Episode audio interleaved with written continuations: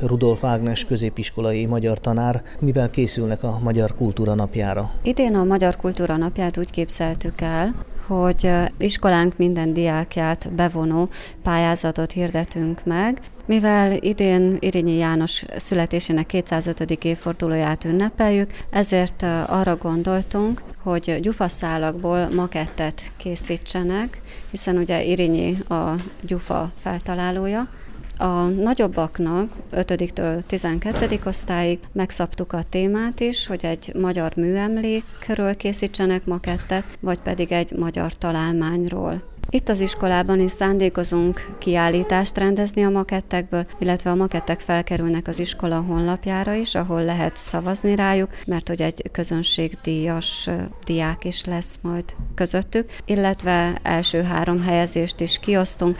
Felkértünk egy háromtagú zsűrit, hogy majd értékelje ezeket a maketteket, és a végső eredmény hirdetésre 28-án kerül sor. Én Rudolf Janka vagyok, és a 6.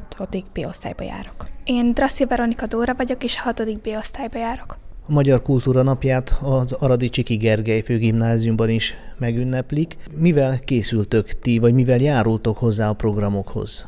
Lesz egy csapatverseny, meg a himnuszt le fogjuk rajzolni egy pár ember az osztályból. A himnusz illusztráció az úgy fog kinézni, hogy kiválasztunk egy szakaszt, és azt lerajzoljuk. Elolvastátok a himnusz összes szakaszát? Igen, elolvastuk az összes szakaszát. Kissé meglepődtem, mivel hogy eddig nem hallottam teljes egészében. Mit tudtok Kölcsei Ferenc munkásságáról és a himnusz születésének a körülményeiről? Kölcsei Ferenc január 22-én tisztázta le a himnusz, és ő költő volt, politikus, meg nyelvújító. A tantervben nektek már szerepel Kölcsei? Nem, nekünk még nem szerepelt. Plusz munkát végeztetek, hogy tanuljatok róla? Igen. Hát én nem tudtam, hogy Kölcsei Ferenc politikus, meg nyelvújító is volt. Azt nem tudtam, hogy Kölcsei írta a himnuszt.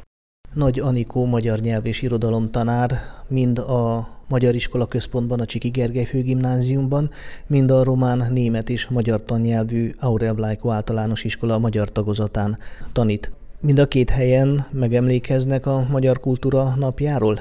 Természetesen mind a két iskolában lesznek ehhez kötődő rendezvények. Az éppen érvényben levő járványügyi intézkedések megnehezítik, de nem akadályozzák meg ezeknek a rendezvényeknek a megszervezését. Az Aurel Blájka általános iskolában közösen fogunk ünnepelni. Boros Boglárka 8. osztályos tanuló a himnusz kalandos történetéről fog érdekes előadást tartani, szavalatok fognak elhangzani, illetve közösen elénekeljük az Örökségünk című dalt, és természetesen elhangzik a nemzeti imánk is.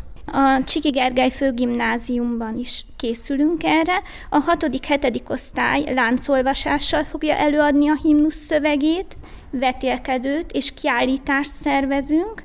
A magyar nyelv és irodalom tantervben mikortól tanítják a gyerekeknek Kölcsei Ferenc munkásságát, illetve a himnuszról mikor tanulnak? Nyolcadik osztályban tanítjuk a himnuszt, de ez nem azt jelenti, hogy nem találkoznak ezzel a művel, vagy nem találkoznak kölcsei életművével. A Magyar Kultúra Napja olyan jeles nap, pirosbetűs ünnep, amelyre minden évben készülünk, és így aztán mindig beszélünk a himnuszról, mindig beszélünk kölcseiről. Tulajdonképpen mire a gyerekek nyolcadikosok lesznek, addigra számukra ez nem egy ismeretlen mű.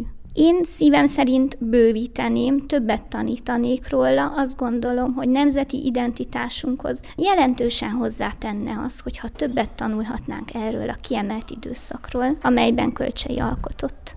Aradon a Magyar Kultúra Napjának előestéjén péntek kora este a Kultúrpalotában adják át a 2021-es Kölcsei díjat. A 140 évvel ezelőtt alapított Kölcsei Egyesület újjáalakítása után 2003-ban döntött a kitüntetés odaítéléséről olyan személyeknek vagy intézményeknek, akik, illetve amelyek az aradi magyarság megmaradásához járultak hozzá.